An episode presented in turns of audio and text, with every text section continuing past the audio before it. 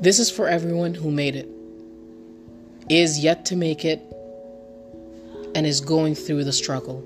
If you have made it through hell and back, if you have made it through a traumatic experience, you are a warrior. We call these people warriors because they are a different kind of survivors. They're not your average everyday survivor.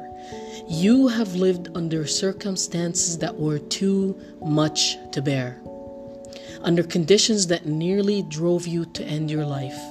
You have been mentally exhausted for so long, you nearly gave up on everything. You have been under the abuse of situations and circumstances and people that made you almost think that you are in an emotional coma that you could never wake up from. Your entire soul is a crime scene that people cannot ignore. It's like you're telling them, This is where it happened, this is where it hurt, and this is where I broke apart.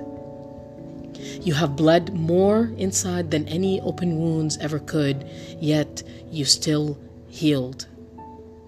You are brave, you are strong, and you are beautiful.